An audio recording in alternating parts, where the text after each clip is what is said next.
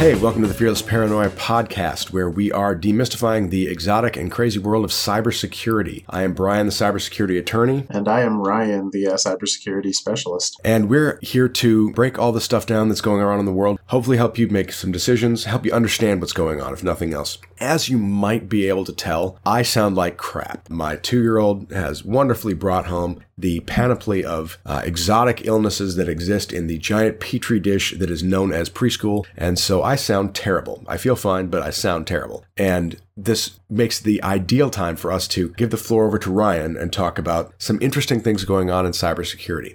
Ryan's been my best friend since I think, thirteen years old. And one of the funny things, one of the interesting things, Ryan, is how interested he is in everything that's going on. And there is no one that I can think of better equipped to give us a review of the landscape. What interesting things are going on in the world of cybersecurity that the, those of us, including myself, who aren't deeply involved in working with cybersecurity and, quite frankly, you know, don't understand and know the layout and the, the geography of the dark web. What keeps you interested? What have you seen recently that made you sit back and go, wow?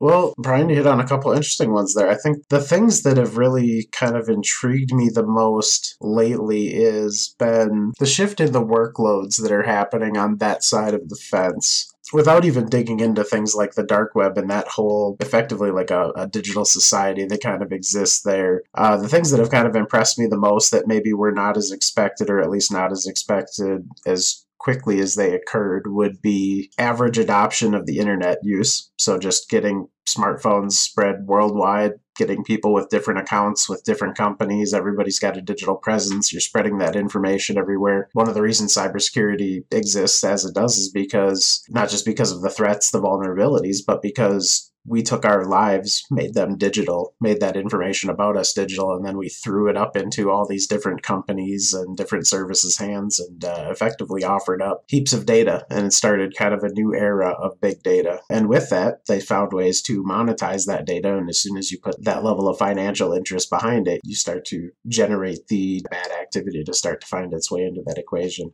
Right. So obviously you have this collection of data, well, wherever it is, online, offline, and you have bad actors who are going to want to get it because it has value. You mentioned, though, that you were interested in this uh, shift in the workload. What do you mean by that? The level of automation uh, enhancements that have been seen, you know, twenty years ago, uh, when you started hearing about hacking, still even right around two thousand, it was still a pretty manual process. There were some people that had started automating some pieces of it, but for the most part, it was hands on keyboard, hitting servers, trying to find a way through. The the traffic was just much less intense and much less uh, just kind of blatant or brazen than it is now. Right now, the amount of just automated scanning that occurs every day on the internet for things like vulnerabilities, things like exposed data buckets, any sort of exposed service, scanned all the way down to the port level. So, I mean, that, that level of discovery and visibility is occurring in mass across the internet. Uh, so that kind of perimeter data collection, if you're not doing that on your own for your business, your opponents already know more about your your perimeter and your defenses than than you most likely do. One interesting thing about that to me is, I don't know, I started blogging back in twenty thirteen, and I do remember that one of the big changes that took place was a shift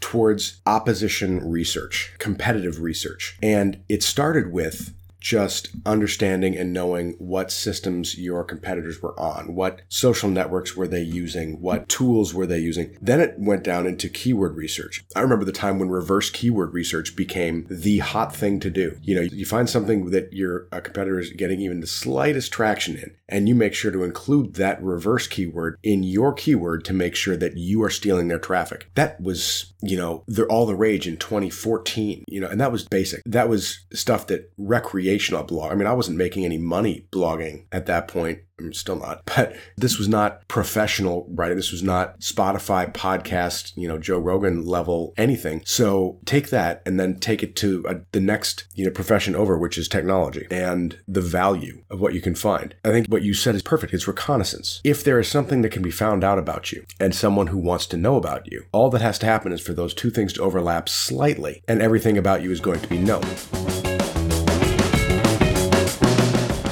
You're listening to the Fearless Paranoia podcast. For more information on keeping yourself, your family, and your company protected against cyber threats, check out the Resilience Cybersecurity and Data Privacy blog at w w w dot resilience cybersecurity dot com. If you're enjoying this podcast, please like and subscribe using any of your favorite podcast platforms.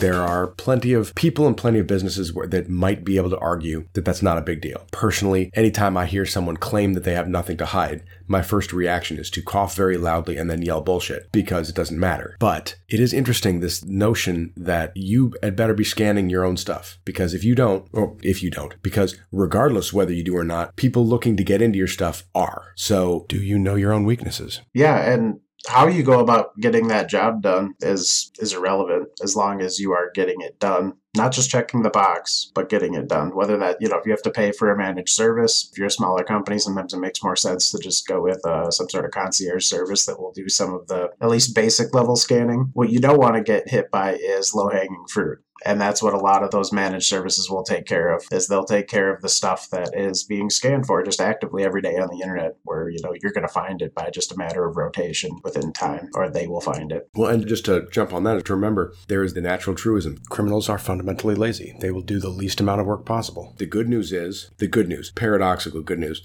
is there are so many people and companies who are leaving information, low-hanging fruit, right there, that all you really have to do to dramatically improve your security is to be slightly better than that. Make yourself a little bit harder, and you won't be one of those incredibly easy targets that hackers stumble upon without even trying. Now, is that going to protect you from a deliberate targeted attack? Not necessarily, but I mean, unless you have very specific information or are the target of a very specific person, you're much more likely to be the victim of a general cyber attack than a targeted one anyways. Yep, you're absolutely right. Um, for the most part, targeted cyber attacks come down to very, very specific use cases. Uh, one of the most widespread attacks lately, not even just like initial attack vector, is, is ransomware. Ransomware's been a big topic for many years now. It's just going to probably get, you know, it's going to continue to be a larger problem going forward, especially as data becomes more important on the internet. And right now, there's been a lot of additional engineering and research in the way of finding vulnerabilities. Zero days are popping up faster than people can deal with most of them, especially when you get into larger companies, big development companies. These are starting to pop up in software libraries now, and you're starting to really see open source get attacked a lot. And so they're popping up all over. There's a lot of people doing a lot of reverse engineering of software, finding ways to exploit that. That was a very limited field years ago. Uh, in the last few years, that's really picked up a lot. Um, and because of that, they're turning vulnerability to exploit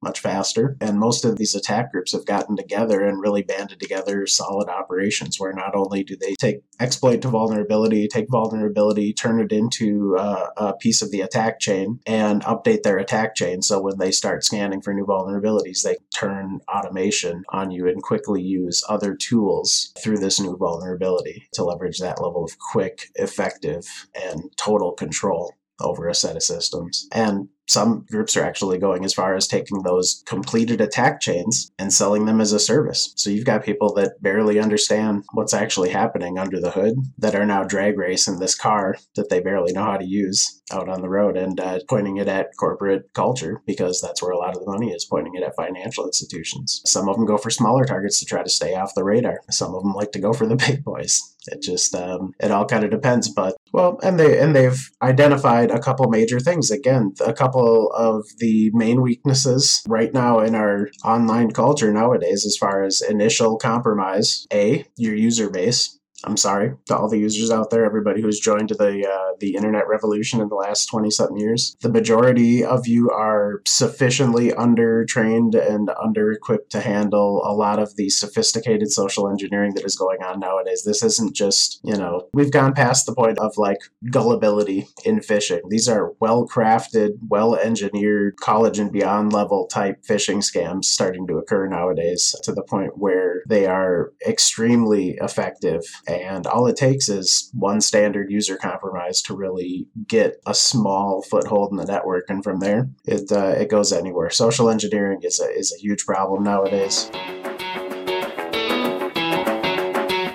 You're listening to the Fearless Paranoia Podcast. We're here to help make the complex language of cybersecurity understandable. So if there are topics or issues that you'd like Ryan and I to break down in an episode, send us an email at info at fearless paranoia dot com or reach out to us on Facebook or Twitter.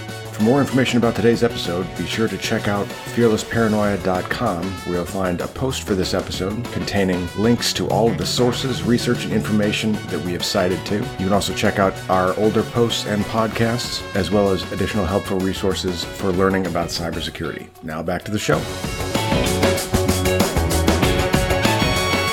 So we've talked a lot about kind of how the workload has shifted from that manual hacking you were talking about earlier to more of an automated setup, and how one of the biggest issues is that automated scanning for weaknesses and vulnerabilities. Is there any, you know, end in sight, or is this something that we basically just have to accept that it's here and it's not going away? The kind of general level of automated scanning just continues to increase um, at a pretty good rate. So I'm kind of curious to see if anyone's ever going to find a way to uh, try to do anything about that. The problem is, is it's just so distributed and it's so prevalent because of stuff like misconfigured I O T and stuff that it would be really hard to shut it all down without killing a lot of people's toys worldwide. And so hard to kind of deal with something like that. Okay, well, I guess what he's telling us is that we have to stay vigilant. That's something pretty easy that we all do all the time, right? Thank you for uh, tuning into the Fearless Paranoia podcast. I hope, for the love of God, uh, that I will sound better than this in the near future. Not, though, for the next episode, because we have to record these back-to-back. So please do uh, tune in again, subscribe to us on your favorite podcast subscription channels, and we'll see you next time.